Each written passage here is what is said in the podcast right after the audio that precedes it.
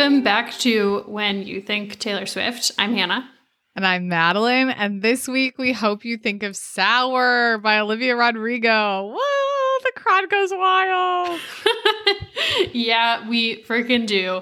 Um, we couldn't let this moment pass without talking about this album um, because we've both been listening to it, as has literally everybody, on repeat. And there's a lot of conversation happening between Olivia Rodrigo and Taylor Swift, literal conversation between them since they are now peers and friends, and musical symbolic conversation happening between their tunes. Yes. And I think it's so exciting for us. I think this Olivia Rodrigo moment has so much momentum, and so many people are making comparisons between Olivia's music and Taylor's. But I think what's really exciting for us as true Taylor Swift fans, and I dare we say true Olivia Rodrigo fans at this point too, is that this is the first real era that we're witnessing of like the children of Taylor Swift bearing fruit mm-hmm. and their own music that is directly descended from the Swiftian canon. And it's so interesting to get into. And it's just like so cool to see like the future of pop music and just all the breadcrumbs that Taylor laid like 20 years ago that mm-hmm. now have infiltrated our generation and those younger than us even. And it's just so cool to see and definitely worthy of having a swift themed conversation about. Yeah i think to set the stage for this um this past week when I was at home, Madeline um, came over to my house and we watched um, like in one night like six episodes of High School Musical, the musical, the series. I think, which seven. I had never watched. Yeah, seven. Okay, good. Yeah, it was seven. That's alarming. And um, we started at eight thirty p.m., so we had a wild night. Until we really like did. We could not twelve thirty mainlining episodes of HSMTMTS. If yes, you're cool with the acronym. which is so much harder to say. So much uh, harder. Uh, um, but yeah, because that's the, I mean, like, I think most people at this point are aware of this, but just to, you know, be clear, Olivia Rodrigo stars in High School Musical, the musical, the series as Nini, who plays Gabriella um, in the school's production of High School Musical. And her love interest in the show, Joshua Bassett, plays Ricky. They all have insane names, weird names happening here. Um, this whole album is presumably about their um, demise. And it was a great, I mean, at that point, I, I had already listened to Sour like a lot at that point, but then watching it, watching the show, and watching the two of them was extremely entertaining. I really also would just like to take a moment to recommend that show strongly to anyone listening to the pod. I really don't know why I didn't watch it until now. It's where our really High School good. Musical stands at. If you're listening to this podcast, there's no way you don't like High School Musical, but um, this is the content You've been this craving. afternoon. Emma and I caught up. We're now fully up to date. I have one episode still to, or no, two episodes of season two. But yeah. I so for context, I had already watched all of season mm-hmm. one of High School Musical, the musical, the series. Um, I watched it last year. I didn't know anything about Olivia Rodrigo um, at that point, and I watched the show, and I was like kind of not totally on board, but my friends were really here for it, and I listened to them, and of course they were right, and I really liked the show. But I think poor Hannah when we were watching it this time, like every time Joshua Bassett came on screen, I couldn't not say brown guilty eyes, little white oh. lies. I played yes. dumb so I could keep you. That freaking traitor. I just brown guilty eyes, that little skeevy man. And I didn't like him upon my first viewing of HSM TMTS. And I still don't like him. So we'll leave it there for now. Yeah. But really, everybody should watch this show. It's doing some interesting yeah. things. I think I didn't really fully like get Olivia Rodrigo. I was like, is she just a Disney girl watching this? Which I think that's something I want to talk about a little is how did Olivia Rodrigo make this album while a, a Disney star? And it's not mm-hmm. a Disney album. It's yeah. She says fuck so Geffen Records, right? She says things she could never say making a Disney thing. Mm-hmm. It's not this sanitized packaged pop in the way that Disney would like her to. But again, it's it's through Geffen Records, which I don't right. know much, but I don't think that that's Disney. So I'm really I don't think it is. Intrigued yeah. how she had like the creative freedom and license to make it. And I'm so freaking grateful that she did. Like, I even wonder, like, someone that people are really comparing this album to, who Hannah and I both adore, is Avril Lavigne. And I think Avril Lavigne's first album is absolute genius, like one of the best albums ever. But the there is album art ever for sure. yes. But we what's interesting is the way that Avril talks about that album as having so much studio pressure on that album and like them wanting her to make it a lot more pop than she wanted it to be necessarily and like them sanitizing it a lot, making it a lot more general than she wanted to be, which full disclosure, I think that the album absolutely bangs and I wouldn't want it any other way. But I just think it's so interesting and that's like she wasn't even a Disney star that mm-hmm. Olivia got to have so much freedom and it makes me really excited for the next generation of teen stars especially ones under like the umbrella of something like Disney to yeah. have a path for creating their own music which it really yeah, yeah it makes me think about um the Alyson Stoner stuff um Alyson Stoner like has since exiting the like Disney industrial complex um now like creates a lot of content on TikTok and on YouTube and on Instagram. I've gone deep into Alyson Stoner. Um but about like the child star pipeline that is just like really harmful and specifically like the Disney pipeline and so many people have talked about like the Disney like sanitizing effect, right? Like the Jonas Brothers talking about their purity rings. Like Demi mm-hmm. Lovato has talked about this a ton in their new yeah. like documentary. Also, great documentary. Um, mm-hmm. And although Scooter is their manager, which is kind of yeah. bummer, but whatever, that's a sidebar. Um, like Miley Cyrus has talked about that. It's this is nothing new, and so I, yeah, I don't know that this is something like this is content that we will have access to necessarily, but I wonder how much of that kind of public backlash against Disney from its like most prolific child stars who have now gone on to continue being extraordinarily popular in their mm-hmm. own right, separate from Disney. Like, I wonder if that is changing the like machinations of how they control and right. you know exert power over their child stars. I also wonder how much of it has to do with this being like the like streaming era of Disney rather than like the Disney Channel original movie, you know, mm-hmm. umbrella. Um so I don't know. I it just I wonder if there is stuff happening behind the scenes, or if not, like how this happened. And something else that Olivia has talked about also is that, um, like, because of Taylor talking about her um, mm-hmm. record label stuff, she now owns all the masters to her mm. music. Like, she so was cool. like, I, you know, I know, really cool. She was like, when I was making this record deal, you know, because of all of this shit with like Scooter Braun. I mean, she didn't say that, but um, like I made it really critical. It, w- it was really critical to me that I owned the masters for all of my music, which is really cool and like is also you know a really cool piece of this kind of um, Taylor lineage that now these like teenage girls who are producing music but have the knowledge and the example of owning their own content. Right. Absolutely. And I think like it, do these kids just have better contracts now? Do they have better lawyers? Do they have better management?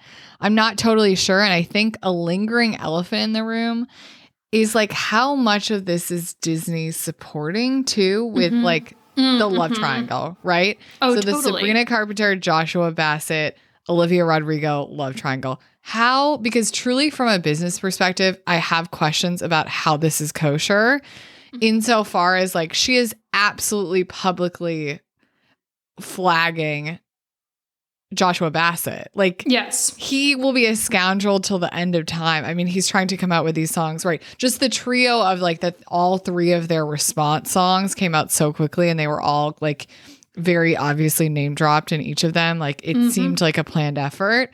And I think that's kind of cool. Like, I don't really care if it's contrived. And obviously, it helps Disney's bottom line in that it makes these megawatt stars out of people who were like, she was on Disney Channel Bizaardvark. I don't even know what that is. but now she's like the most streamed artist ever or something. Like, D- Driver's yeah. License is like the most streamed. And now, like, we are absolutely rapt to see HSS HSMTMTS season two yes. because it's like, how the fuck are they going to interact on set? But I truly am like, how do you interact on set after this? Like, mm-hmm. I kind of don't think there's a path for them, which, um, from what I've read, like the first half of season two was filmed before all of this stuff went down, before COVID and like their breakup and the subsequent music that came from it. But like, how do you go back and film with him and be Yeah. love interests? Like, what it? Where does this show go from here? I, I'm so curious and I'm so tuned in, Mhm. but I Which really like, don't yeah. know how it goes. Yeah, and I just I I wonder how like this album.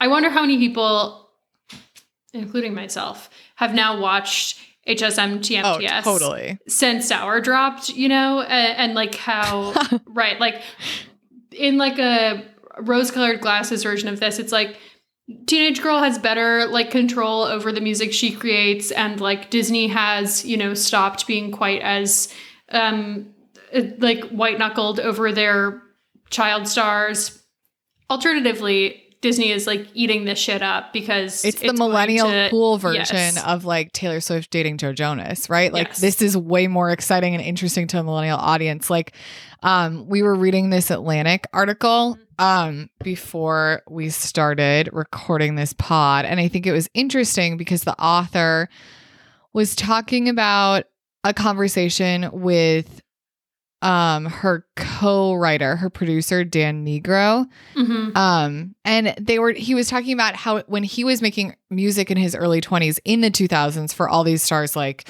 um Avril Lavigne, Alanis Morissette, et cetera, et cetera. The what was in fashion was to be metaphoric and suggestive and very Mhm. poetic in your lyrics. And now what's really cool is to like name the bastard yeah like to be as specific as possible, like strawberry ice cream in Malibu, your white car, all these Mhm. things. And who does that come from? miss taylor alison swift And we were talking also like maybe even who is a little bit before that. Obviously, she's very poetic, but very specific. Miss Joni Mitchell. So, like, this lineage is very Mhm. interesting. And like, we know a love triangle sells. And it's like Yes. maybe this is the version of the love triangle that sells in 2021 on TikTok. And the Yes. Yeah, we were also reading this article. I'll, we'll link both of these articles in the description, but another one um, from The Ringer about kind of the just like the response to Olivia Rodrigo and particularly all of the like tweets and think pieces that were like, I'm 30. Like, why does Olivia Rodrigo make me feel things? Like, meh, which I was really, you know, I roll at. Surprise, surprise, teenage girls are always going to be the best at naming emotions. Um, uh, but anyways, there's this um, yeah so they talk in, in this piece though about kind of like the tiktok effect um, and about like the marketing strategy. There's like this this one line you know that i thought was really accurate which is whether these stories are genuine confessionals or merely part of a sharp-eyed marketing strategy is irrelevant. They're fodder content to be absorbed and dissected in social media's fandom vortex. Like and this i think is also taylor. Like these are the same things. Like these are you know like her right there's so many pieces here of Right. So first there's the the specificity of the lyrics, but then there's also the the name dropping, the um breadcrumbing. diary entry songs, the breadcrumbing, right? The and I think Olivia Rodrigo has very astutely shifted what Taylor did into one that fits really well for Twitter, for TikTok, for like, you know, think pieces, for like general consumption on consumption on consumption. Like you want to eat it like candy and you want to like read about Joshua Bassett and you want to figure out when they broke up and you want to like know what happened here and you want to know about his white car and like da da da da da da da. Mm-hmm. You know, in the same way that we were pouring over the like lyric booklets in Taylor Swift CDs and like spelling out the capital letters. Like it's all it's all the same thing. And I also think it's like impossible to parse this out as like, is this a marketing strategy or is this her truth? Because I Mhm. think there's a level to which like a fish doesn't know it's in water, right? Like she just loves this stuff. And this is the way we interact with content now. Like she's on TikTok. She's out here making like cute little videos with Iris Apatow in New York. Yes. I just saw them make one like I just last saw that. night. Yeah. Like so fun, like genuine teenagers. Mhm. And like it might just be good marketing because she gets it. She's yeah. tuned Because in. a teen. Like yeah. it can be good marketing and genuine to her. And yes. right, again, like I just think these are the ways we engage with content now. And I think we engage with content in this way thanks to people like Taylor Swift who made this vortex of fandom, who Mhm. made this like literal endless mine of Yeah. of like golden nuggets to dig through. Like seriously, the the theories right now on TikTok about Taylor have gotten like past 2014 Tumblr level out of hand. Did you see the one that was like a screenshot of her Instagram and there were like all I can see now is that there are shadows in the grass and it spells out eight and Oh my nine. God, I did not and I was like that. watching it like literally over and over and I was like, it really doesn't. I want to believe too, but like what are we all drinking? I saw this thing that was like the the different like text, like the background of like plain text posts that she's been posting on her story saying like Evermore sale through 1015 Yeah, yeah. or whatever. They're like really um like uh what's overexposed like crops of 1989, the 1989 t-shirt. I was like Oh my god. We've really gone off the deep end. But now people are doing the same shit for Olivia Rodrigo. Like now people are convinced that she's dropping a second album called mm-hmm. Sweet because of this like partnership with Sour Patch Kids. You know, the thing with Sour Right. Patch Kids is like first they're sour, then they're sweet. This is an album only with breakup songs. So people are like, well, there has to be this like second album called Sweet and it's gonna be like the happier love song. You know, like this is psychotic. Like this is nuts. I don't know. I'm not I sure believe it's true. I think that actually- is mhm. totally nuts. So it's not that I think that it's going to happen, but I just like the idea. yeah. I mean, I love the idea. I don't think it's nuts in that like No, I don't yeah. think it's realistic, but it's nuts in that like this is the breadcrumbing. This is the Mm-hmm. Taylor Swift effect. This is the like mind meld that we've all like not all, but that like people in this circle have, you know, like acceded to because Taylor has done it over and over again. And like Olivia Rodrigo is a direct descendant of Taylor Swift. And so people are like, well, like, then she is going to do the same thing too. Let's find the ways in which she'll do it. And maybe she will, and maybe she won't. But regardless, Yeah. like, it has infiltrated our like way of thinking. Mhm. And I think totally. Of how an And- artist can interact with its Yes. its fandom, their Yes, fandom. and with its it, like the the uh, triangle of like the artist, their music, the, The fandom. muse. Like yes, it's all like talking to each other, and I think it's really interesting because I've been seeing so many like you know like BuzzFeed and Refinery Twenty Nine pieces being like Olivia Rodrigo dropping this like second album, like theories, you know, like all of these conspiracy theories. Um, and it's like you only have these conspiracy theories because of Taylor Swift tumblers. Mhm. Like this is where it all is coming from. I think what's really interesting too that I think Olivia Rodrigo is in conversation with and something that I've learned about during the pandemic and Mhm. due to the rise of TikTok, but it's this phenomenon of like teen girls making music about their life and immediately posting it to TikTok Mhm. and immediately getting like hundreds and hundreds of thousands of likes and streams on these songs that I'm not saying that they become like top 40 songs, but my TikTok feed is inundated with like Mhm. 18 year old girls to like 25 or something making Mhm. music about specific things. And it's music that absolutely fucking slaps. Yes. And I don't know how I would find out. Like, there's this song that I love called The Cause by Mhm. Tommy Lefroy. I found it on Spotify. I had no clue that it was on TikTok. Yesterday, I got it on my TikTok. It's just these two normal girls, these two best friends, that made this song called The Cause. But it's Swiftian, Bridgers. It's all that intersection, Yes, which obviously my algorithm is feeding me that because I like it. But it's also like, I think that is where this is happening Mhm. so it's like about like am i just sleeping with your college degree i took this specific train in this specific city i found Mhm. this like piece of junk on the street like it's so hyper specific and narrative and about teenage girl emotions and to me Mhm. it's like olivia had the resources to do that but one step further and actually put it out to the masses and I just think it's interesting. Like, I think it's simultaneously so amazing that these girls can get so much traction for their songs. And I also think, like, blow it up. Like, Yeah. I don't know. Like, I don't know how we get these songs in a big way, but I really think that TikTok is changing and democratizing music in a lot of ways.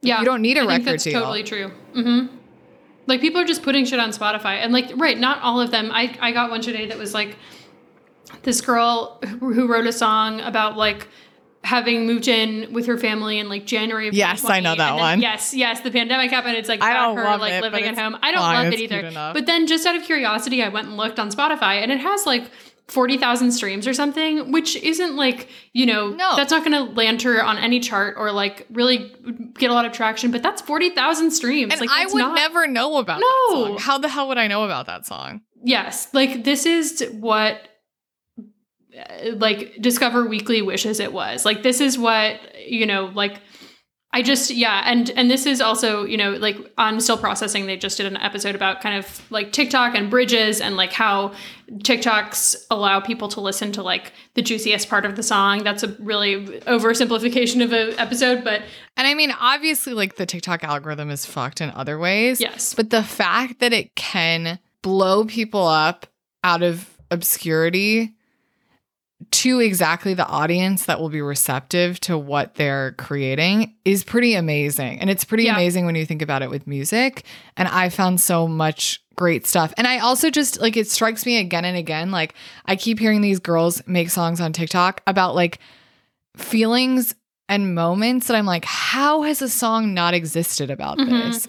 Like, there's one about like a summertime crush and being like, I kind of like you, but I want you to show that you like me first, or else Mhm. this isn't going to go anywhere, basically. I know that one too. You know, like I, I'm not, I'm not summarizing it that well, but it's like, how does a song about that not exist? And I think there is a level of like we were talking about with these like Disney producers and whatever who hmm are like men in suits who have consistently like culled songs to be how they want them to be. And it's pretty cool when the teen girls are the bosses, Yeah, which we saw with like Lorde, right? That's why Lorde was so amazing when she first came out, like dropping her stuff on Spotify or I mean SoundCloud and just like being this 18 year old from New Zealand breaking rules and writing Mhm. about what she wanted to. And I think, and even we see that with like Billie Eilish, right? hmm of like she is so not following the rules and that seems to be what like gen z really responds to yeah, so i think it's also right like we're kind of alluding to like maybe olivia rodrigo's kind of faux breaking the rules but we don't care. Do we care? No. Not really. Yeah.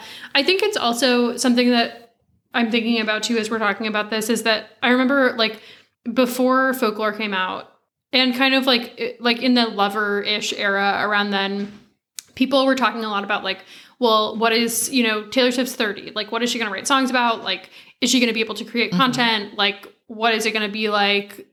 Our ability to listen to this variety of niche like detailed songwriting about like specific moments like we're talking about is going to be gone because like she is going to have a stable life um which like there's a lot to unpack there. But then like when folklore came out you know that's gotten like really positive critical and like commercial uh, you know um appeal. But i think there's also something happening here where like this new era of songwriters doing a taylor swift thing while still like doing it in their own ways you know also like gives her freedom to not be she that's not her thing anymore it's not like she's still always going to write these like hyper specific songs totally and like these Mhm. like songs about details and moments even when it's not about her as we see you know allegedly in folklore and evermore but there are other people doing that now because she did it not that she was like the first person to ever do it or whatever but right she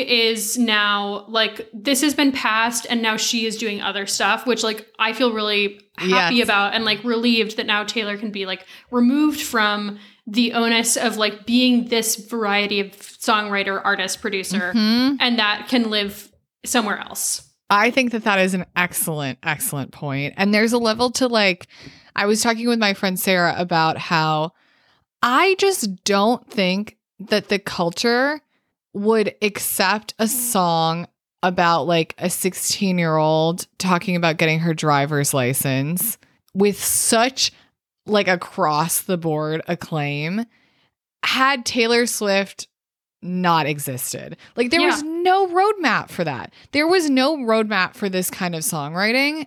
Like claiming your identity as a young teenager, like exactly what we Mhm. talked about in the Fearless episode. Like this was the album that created a vocabulary in so many ways for teen girldom, teen singer songwriter girldom, Yes. and what that looks like. And it got absolutely made fun of to death and was Mhm. beloved to death. But I mean, like, all of the terrible things that we think I don't know, just like all of the crap that Taylor had to deal with about being like, why don't you just like run on home to, Yeah. I don't know, your like little boyfriend in your high school and put down your guitar. Like, I think about so many Mhm. of her early reviews, especially with country music and stuff. And I just think we hadn't seen this kind of thing. Like, now people see Olivia Rodrigo singing about her driver's license and this boy who burned her so badly and all this stuff. And literally everybody is like, Yes, Queen, we love you. Get it. Yeah. Yeah. Yeah. Yeah. And it's just like, I don't think that works if 10 years ago Taylor Swift didn't come around and do it, face a lot more Mhm. of the fire, and ultimately like the great praise, and that like Yeah. this is a viable.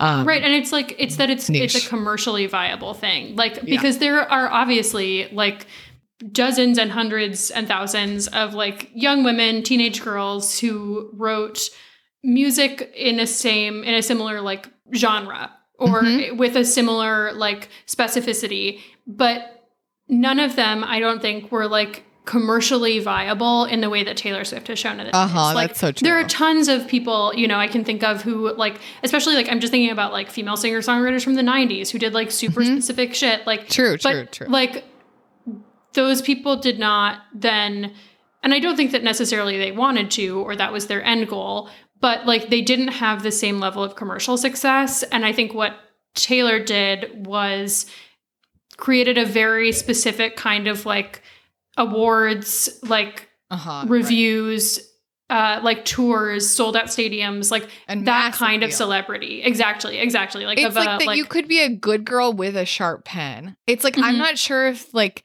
your Fiona Apples, your Alanis Mhm. Morissette's were good your girls. Bushes like they had yeah, sharp no. pens, but they right they weren't mainstream in the same Yeah. way.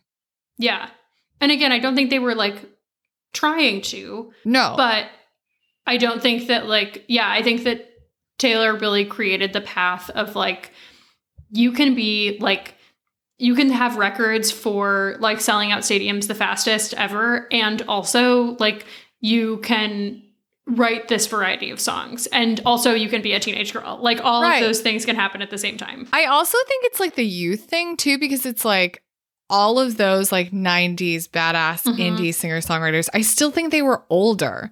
Like you Yeah. know they were having sex, which it sounds like Olivia Rodrigo does on this album and stuff, Mhm. but like like I think Taylor was so young. Like right Yeah, that she was fi- like to 15, sing yeah. about 15. You know, like Mhm. with this sharp like that makes me think of like jealousy jealousy I think is like a Mhm. new take on the high school ecosystem in a way Yeah. that like 15 was of its time. Like Yeah. to have that really young perspective and to be so successful and detailed in doing so, that part really feels um like a Taylor yeah forge path to me too. yeah 100% Because we just have like a JoJo Siwa, which obviously that's later, but like who do we have that's young that's making music before this? It's like JoJo. It's just these people who are really like they can be awesome, they can create bangers, mm-hmm. but they're made from a machine.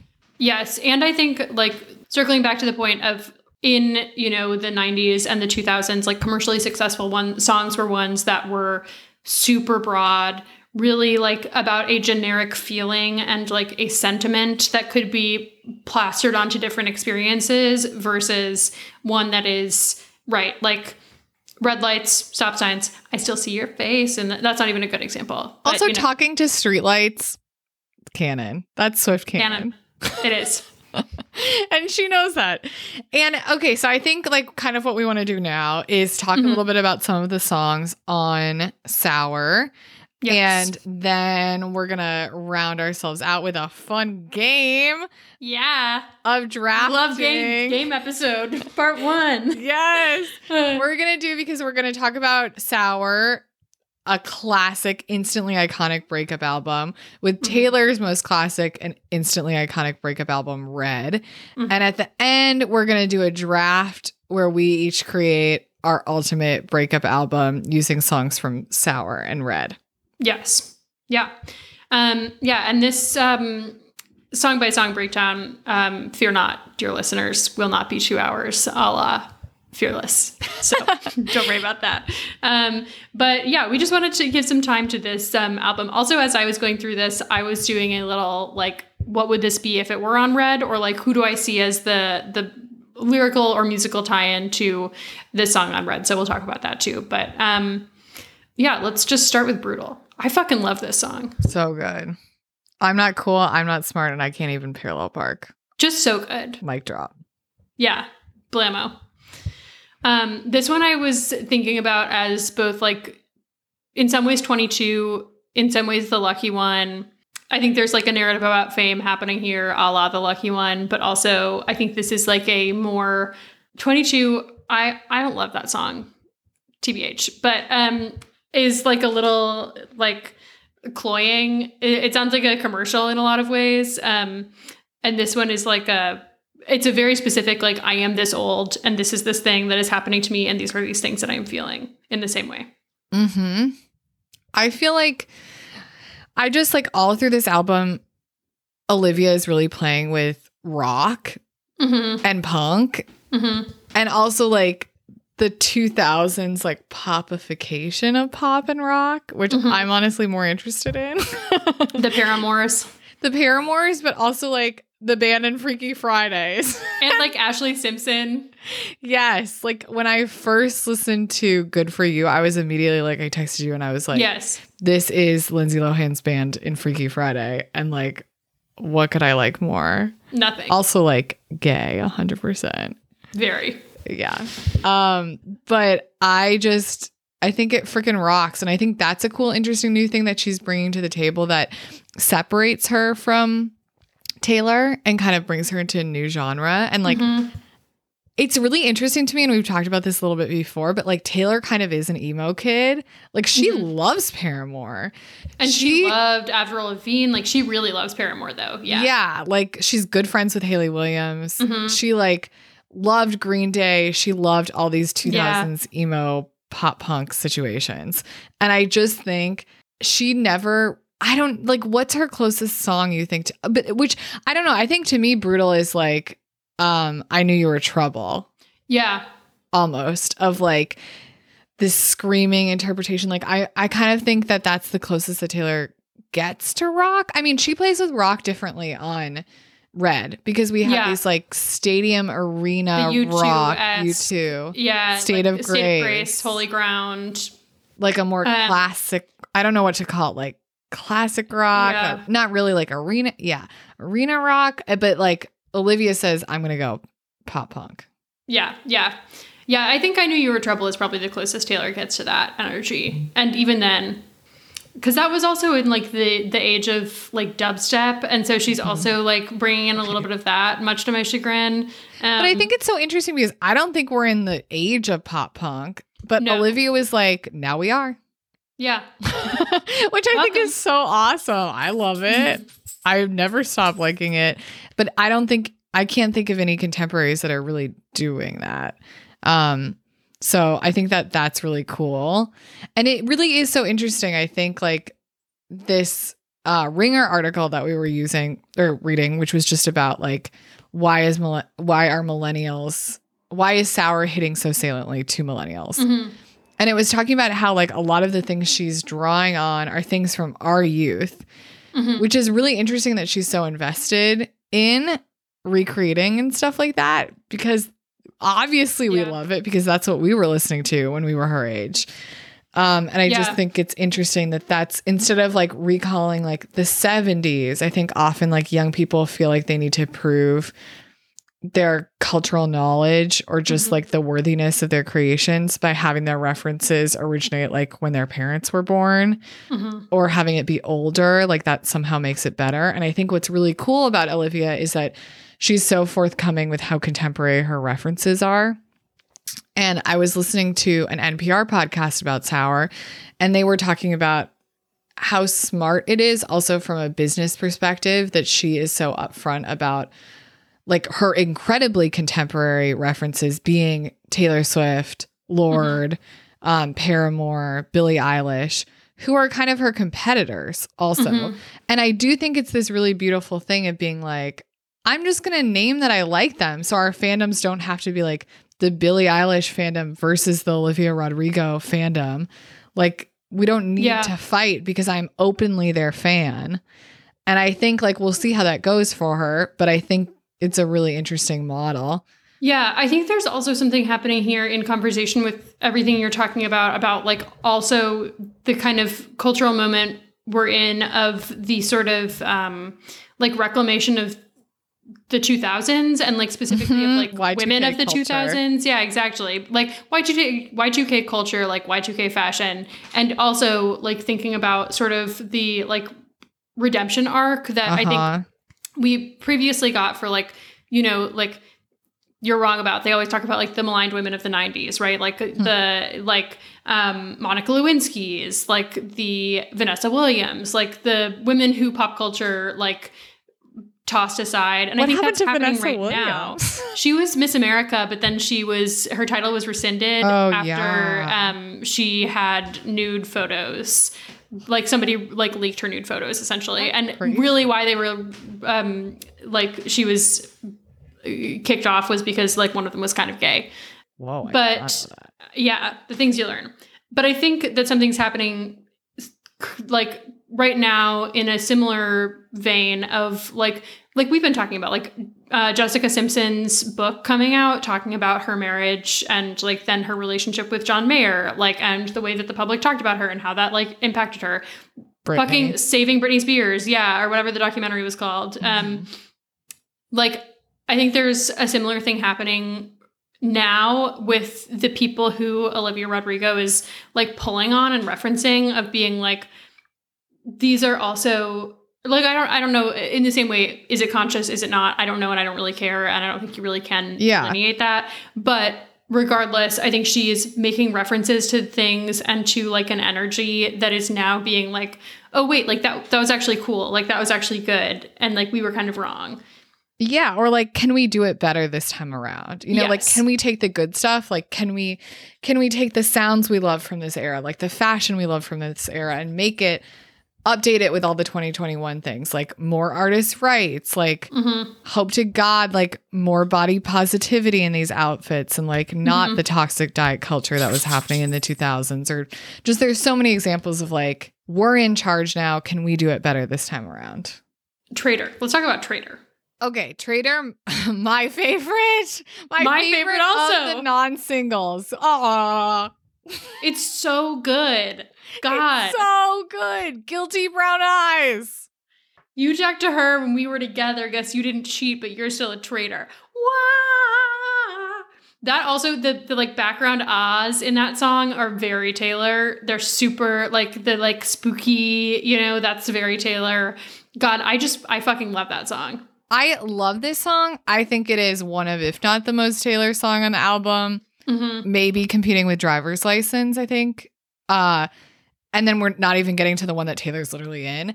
But um I think that Traitor is just a fantastic song. I think it is so successful because not only is it a great song, but just she named a thing that exists so prolifically in real Mhm. life, named it so simply, and made a damn good song out of it. You talked to her when we were together. Guess you didn't cheat, but you're still a traitor. like oh, what a whew.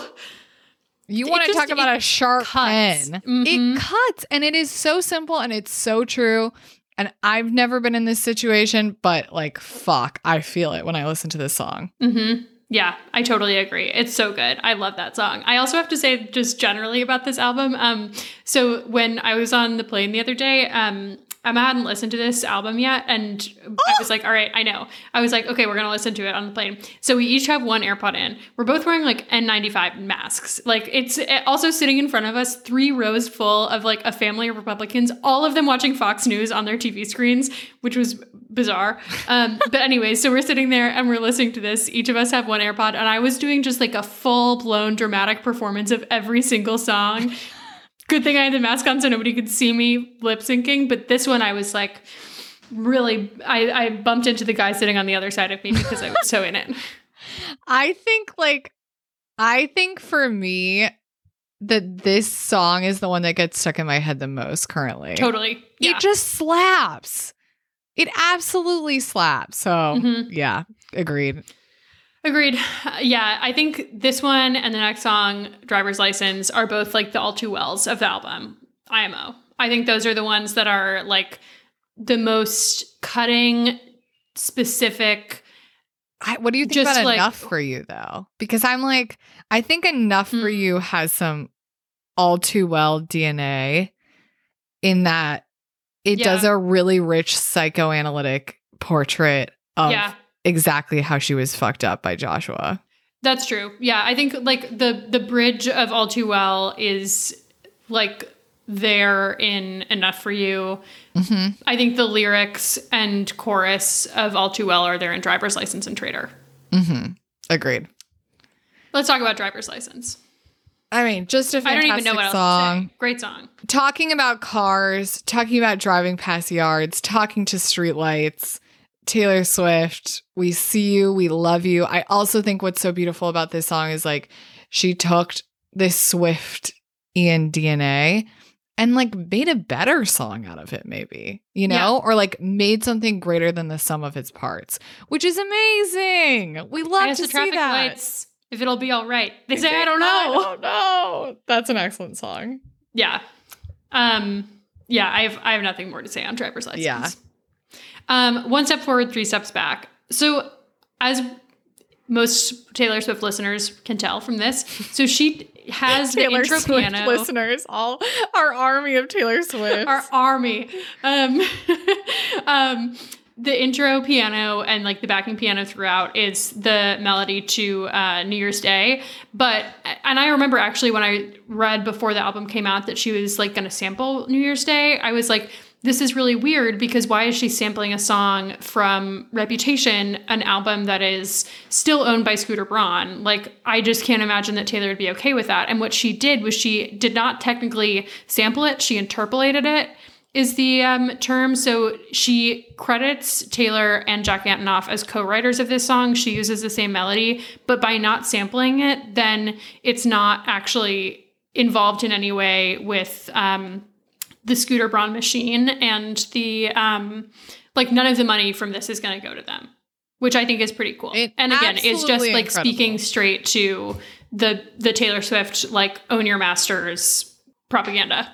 And like it's just so clearly a love letter to Taylor with this song. Mhm. Like having the New Year's Day piano in the beginning. Also just like so beautiful because to me New Year's Day is such a song for it's such an intimate song for real real Taylor Swift fans, which she clearly is one. And having like one and three, 13 in the title of this song, like it just seems like such a love letter to Taylor. And Yeah. I I think it's also super interesting because like we talked about on our features episode, Taylor's never sampled. No, She's and we don't know all the details with that, but I would assume that she just doesn't give permission for that. Mhm. Um which is totally fine, but this is the first time I can ever remember hearing yeah, something Taylor Swift sampled. And I think Yeah. that's really amazing. And again, that's like the Madonna Britney kiss of this Mhm. album. Like Taylor being like, Olivia, you're my baby, you're my girl. Go do here it. you are. Do it big, Uh, baby. That's really funny. Um, yeah, and I love too that this song takes right this very intimate, very tender song into like a song that is intimate and tender, but like really sad. really sad. You're the love of my life until I make you mad. I know. That's I was gonna say that exact same line of like, Mhm. that's another line that is so simple and makes it cut 10 times worse. Yeah. And it's so real. Oh my God, it's so real. And when she talks about like, In some kind of masochistic way. I kind of find it all exciting. Uh, which lover will I get today? Will you walk me to the door or leave me crying? Send me home crying. Yeah. Yes. I was about to say that God, exact yeah, no, I line. saw it in your eyes. Some kind of masochistic way. Like, ugh, Yeah, I feel that hard. I feel this, I really feel this song. And I just think, again, it's such a beautiful, simple, smart. And when I say simple, I mean like really incredibly smart, like condensation of a Yeah. feeling that I think we've all had. Yeah. Um, Deja Vu. This is a song that I listen to on, I press I set up Spotify to play repeat of the song and I get in the shower and I listen to it over and over and over again like a crazy person. Sorry to my neighbors. I know they can hear me. Um I just like nothing's ever going to be better than strawberry and ice cream in Malibu. One Mhm. spoon for two. I just yeah. that's a great fucking lyric. It's great. Yeah. And it's so and like she's Olivia Rodrigo's talked about like the bridge of Cruel Summer, the like shouty bridge, inspiring her shouty bridge. Um and it's there, you can hear it, but it's not like an exact replica, which I think is a or a, a, a testament to the fact that she is like a good songwriter in her own Mm-hmm. of her own accord. You know, like she is if you listen for it and if you know it's there, you're like, yeah, this does sound like the Cruel Summer Bridge, but it actually doesn't sound anything like the Cruel Summer Bridge musically or lyrically. And another thing too about this album is that Olivia wrote or co-wrote all of the songs on it like mm-hmm. which i think is cool and especially when thinking about kind of like her predecessors of like this variety of like teenage girl pop a lot of those as we discussed when listening to avril lavigne that one time were written by other people and like were given to these like young women to like sing and to turn into Yeah. big songs but like these are hers which i think is cool And I think again that's like part of the thing. And I think maybe this is from TikTok again because like the whole genesis of TikTok, right, is like you reuse these audios that already exist to create new different meaning and Mhm. things. And it's not we don't interpret that anymore as copying or plagiarism. Like that is creating on top of like that's so in our Mhm. just mindset about how Mhm. creation works. And I think it's just so interesting because like Olivia very, very clearly and openly is using other artists' work on this album. Like we're gonna talk about on the next song, Good For You, how she it sounds like exactly like misery business. Mhm. And but we're not mad about it. We're not mad Yeah. about it because now we understand this piling effect of like when it comes from you and it is funneled through the channel of you and you're using it to do something else, that's like the greatest honor you can give an artist you like. Yes. not and like the number of. TikToks I've seen, right, mashing up like Taylor Swift songs with these, mashing up Paramore songs Yes. with these, matching up like literal Avril Lavigne songs with these songs. Like I cannot tell you how many of those I've I know, I'll find them. How many of those I've seen and how it's not It's a joyous like reception. fuck you. Like you Yeah. just copied Misery Business. Even though like those songs are pretty similar musically. No, they really like, are. When I I literally the second I heard it, I was like, this sounds like I didn't I couldn't remember what misery business was called, but And I think part of that is also, I think part of that reception is also because, like you said, she has been so open in saying these are the people that I love. And so there's some sort of like citing your sources, right? It's not like yeah. calling myself, like saying, like, I am just like, these, like, this is my genesis. Like, I just, you know, like out of my own independent Mhm. brain came up with this shit and like built this album because I'm just like uniquely talented and positioned to create this thing. Sure, but also it's because of everything she's absorbed and everything that she's listened to and read and, you know, like absorbed for 18 years now. And so I think that's where sometimes with TikTok and with other like with Twitter and like with whatever, you know, there's also a dialogue of like not giving creators their due. And Totally. I think like that is a like a separate thing, but not what's happening here because I think ultimately she is giving these creators her due. She is saying over and over again, like, I fucking love Paramore, you know, like And like She's- Paramore hasn't been in the spotlight for a while. Like this is helping Paramore. yes. in my Although shout out to Hayley Williams' um, solo album that came out last year, Petals for Oh. Armor. It's good. I just think because it's interesting because when you were saying that and being like, this is my specific artistry and came from my specific brain, what I Mhm. thought about when you were saying that like counter argument to someone like an Olivia was kind of a Taylor. Like, I Yeah. think Taylor leans more to that side of being like, Mhm. this is my specific talent that came from my specific brain. But I think that that's kind of interesting because, again, I kind of think like you can't have an Olivia without a Taylor, insofar as like, then people are just like, I think Olivia's stronger and her move to like cite her sources and herald them so openly Yes. is really great. And I also think that if Taylor had did that when she was first coming up, they would be like, she's just a- James Taylor wannabe. Yeah, like she's, She's just- like she is the Dixie Chicks. Like I think she had to be really defensive, and I wish that now. I think now you can see the way that that defensiveness she still carries that, and I wish that she didn't in a lot of ways. And I think it like is really frustrating sometimes to see her refuse to give in that way. You know, Mhm. but I understand why, and I, I see where it's coming from. But I agree. I like that Olivia Rodrigo is now in a place and an industry where she can say openly, like, these are the people I love. These are the people who inspired this album. These are the people whose sounds I'm really interested in and wanted to make things like. Like, that's cool. And that's Mhm. So much cooler for those artists too, and for her, obviously. And I think it's also like, I mean, but ultimately that's what we want, right? Like we Yeah. want like it's cool that Olivia's like, I'm you but stronger version Yes. of Taylor. Like Yeah. that's good. That's the arc Yeah. of progress we want. Also, Um, just a note on um Deja Vu. hmm Um Olivia said she never watched Glee.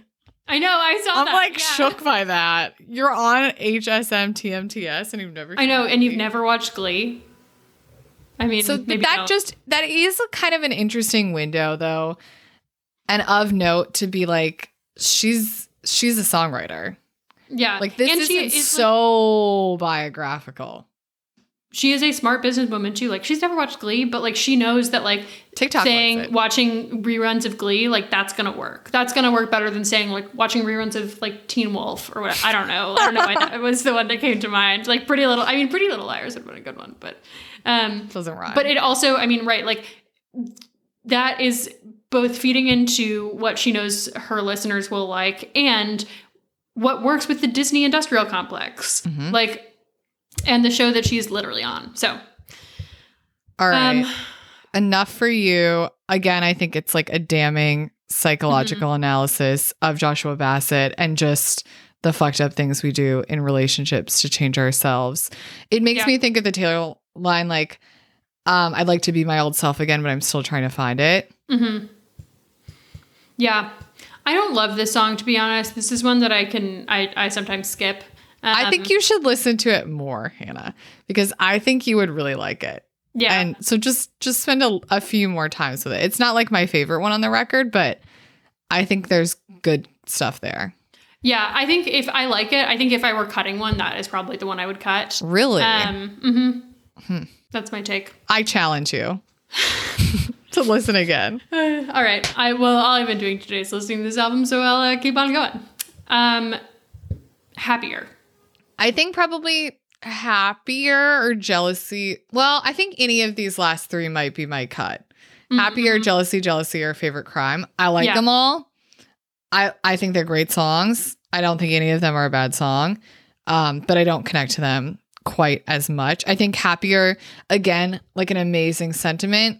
Get it instantly of like I hope you're happy with her, but not, But not as happy as you were with me. yeah. So Yeah. I like it. I think like pinning it. It just doesn't Mhm. cut me quite as closely as the others. I think Yeah. yeah.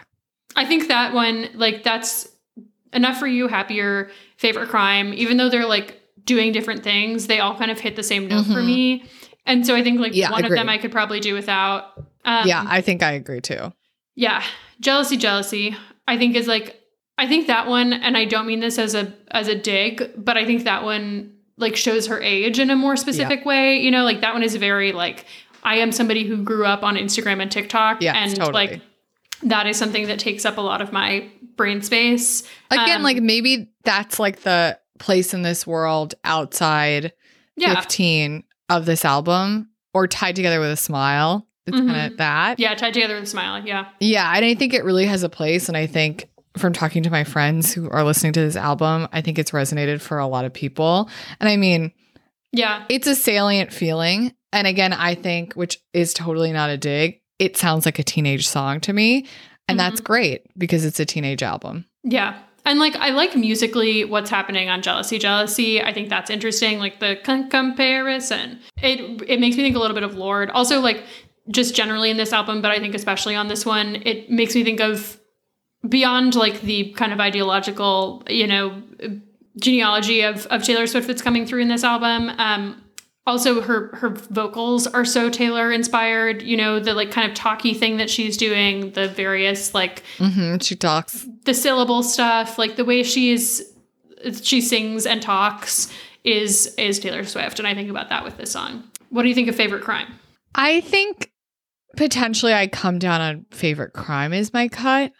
Mm-hmm. I just think I can't put an exact pin in what favorite crime is saying in the way that I can wrap up all of these other ones. Like I know what it's Yeah. saying, right? Like this general gauzy Mhm. haze of like we did each other bad, but we still have Yeah. something in the end. And I hope you think fondly of this dumpster fire, essentially. But I think it's just like it doesn't. I can't give you the elevator pitch of this song in the same way that I can the others. Um, but I like I think to listen to it. Yeah, I think what this song is doing, or what this song is trying to do, is what Holy Ground, which, as you know, is in my top three Taylor songs, tries to do, or does successfully. This song tries to do what Holy Ground does, where Holy Ground is like, like, right, we were a total dumpster fire, but like, that was pretty fun. And like, I still like you. I do it again. maybe. Not in that way. I do it again. Like, I don't regret it. It was a fucking mess and it kind of fucked me up, but like, would I do it again? And I think this one is trying to do a similar thing where it's like, we really did, we did each other bad, we did each other dirty, but like, I still had a good time. and, and I no just- one I don't think do it's me as- dirty like you did me dirty. Like there is a specific which I I totally get that feeling Yeah. of like oh, yeah. when you meet someone who can do you dirty as bad as you can do it back. hmm There's something sweet there. we all have a, a favorite crime. Um, but should we pursue it? No. no, Um, we cut it from the album. Just kidding. um, and then the album closer, Hope You're Okay. We both really love this song. This was the I just first think it's song. really nice. Yeah, and I haven't heard that much love for this song, and I, we love this song. I think it's so sweet and like earnest and like um just I, I just think it's really nice. Like it really makes me think of that Clairo song, Alewife. Really makes me think of Alewife. I just think it's really nice. It was the first song on my first listen that I sunk my teeth into immediately. Like when I when I heard it, I think it just it just was like this is a song that I immediately can Yeah. get down with. Like I'm so And, like- proud you were created. Yeah, as I texted With you, the the bottom emoji over and over again yes. with the courage to unlearn all, Learn of, all of their, their hatred. hatred. Yeah, The so holes nice. addressing you to the holes in her butterfly wings like makes me think of Mariah Carey. Um always when I listen to this. I also just think like to me this song is the equivalent of Rainbow on Golden Mm, Hour by mhm. Kacey Musgraves. I love Rainbow. yeah, I always love a sweet song like this at the end. I think it's like it truly is kind of dissonant with the rest of the Mhm. record for me. Like I'm not really sure if it makes sense, but I do think there's a level of like I lived through this insane awful thing like this breakup that she lived Yeah. through and like there are people out there experiencing so much worse and like I had a taste of it here and it gives me a new, new perspective on Yeah. like other people's hurt and like I hope you're okay. yeah, and I think brutal out here. and I love you. Yeah. And I think there is something happening here similarly to Jealousy Jealousy that's like showing her age. Like this is also a very like teenage song. This is like a really specific like Perks of being a wallflower.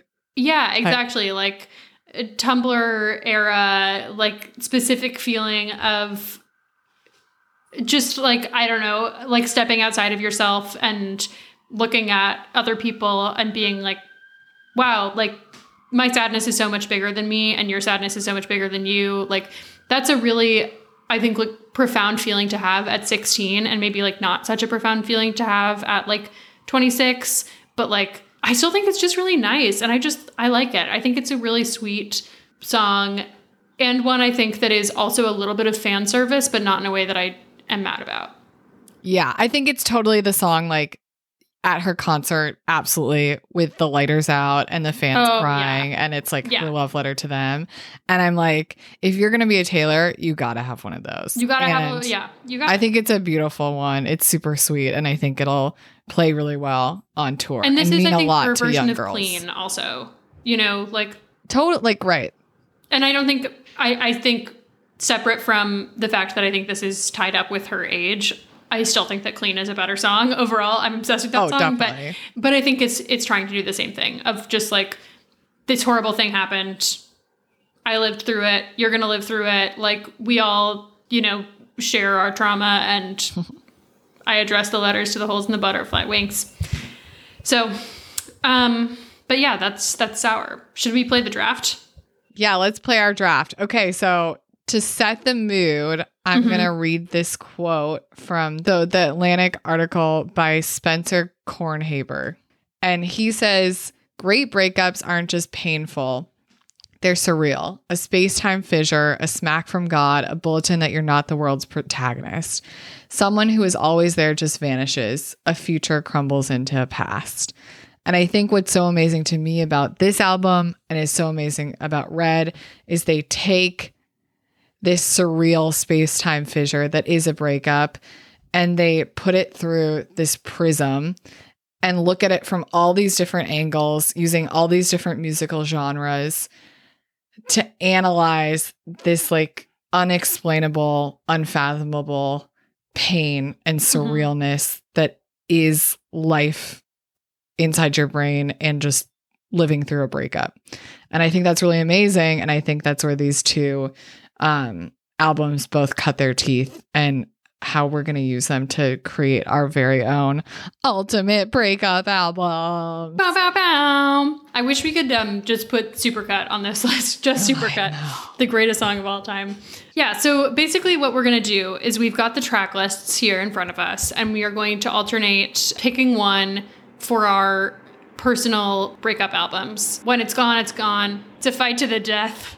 And I think Um, we're going to alternate, right? Like choosing a sour song, choosing a red song. hmm There are more red songs, but we'll figure it out. There are also like a lot of songs on Red that are not breakup songs, so But whatever. whatever. All right, well, why don't you start us off, Madeline? Pick your sour. Honor, honor. Oh my God, the pressure is so high. I think I'm going to be really sad if I don't have Traitor. So even though that's not like my first one, I'm just going to pick it. Strict but fair. All right. Um, I am going to take Deja Vu. That's what I almost Yeah. so sad. All right. All right, Red. I am going to take All Too Well. I'm sorry. Fuck you. You got Traitor and All Too Well. I shouldn't have let you go first. I know the thing is that's so true is that I don't think I'm going to have much variety in my album. I know what kind of song I like, and it's the Traitors and All Too Wells. I want a Holy Ground. Great. Take it. Great. Okay, back to sour. I'm going to take Good For You. I'm going to take driver's license. Okay. I'm going to take State of Grace. That's really rude. you know how I feel about that song. Um, I will be taking. Hmm. I don't know which one to take because I think you're going to take the other one. I, I know. next. Oh, I'm not using much strategy, but some has to be deployed. I just want both of these. I'm going to take. We are never ever getting back together. Okay. I'm going to take one step forward, three steps back. You're the love of my life, until you make me mad like you did right now. Sorry. like we're playing the board game. Um, I will be taking happier. I'm going to take red. Um, I want treacherous. Oh, I didn't think you were going to take it. Of course, I'm going to take treacherous. Oops. Who do you Okay, well, I am? want brutal. It is brutal out here in this game. I would like. I want favorite crime. I want I almost do. I am going to. I'm going to take sad, beautiful, tragic. Cool. It's getting lean. It's getting real slim pickings here. I'm going to take I Hope You're Okay. I'm going to take I knew you were trouble. Okay. Oh wait, I think I picked in the wrong order. Yeah. I did. I'm sorry. Here. It's okay. Why don't Um, you take? You can have I will that take- and take it. And You're taking a, enough for you, Yes. meanie, meanie, meanie. I was saving that because you weren't going to take it. I want enough for you. Oh, Okay. What Taylor song do you want? I want. I guess I want twenty-two. All right, you get jealousy, jealousy by default. All right, I'll take her. um, I will take. I Yeah, kind we're of almost think. ones. I kind of almost think the playlist ends here because the last Yeah. ones are kind of. I'll take the last time just to round it out. Yeah, sure. The rest of them are not breakup songs. All right, so um, yeah, that was an exercise. um, Let's read our playlist. let's read them. All right, go ahead, Madeline. Okay, so I finish out with Traitor, All Too Well, Good for You, State of Grace, One Step Forward, Three Steps Back, Red, Brutal, I Almost Do, Hope You're Okay, 22, Jealousy, Jealousy. Woo! What an album! You got some some big hitters. You got Um, some really big ones too. I'm like, I don't know which one of these would be better. I know. Well, they I both almost serve think different yours. moods, I think. Yeah. Um, I got Deja Vu, Holy Ground, Driver's License. We're never ever getting back together. Happier, treacherous, favorite crime, sad, beautiful, tragic. Enough for you. I knew you were trouble the last time. Uh, yeah. I feel good about our choices. These are both good um, breakup albums. We will. Um, I will link playlists for these in the episode description so that you guys can listen and um, you know stake your claim. If anybody Yes. listening is going through a breakup right now, we'll have two playlists ready for you. covered. Oh, love it. Okay. Well, this has been fantastic. I hope we have more like Taylor Swift adjacent albums like this to discuss in the near future. And like Olivia, if you're listening, drop sweet. We're waiting. TikTok 430.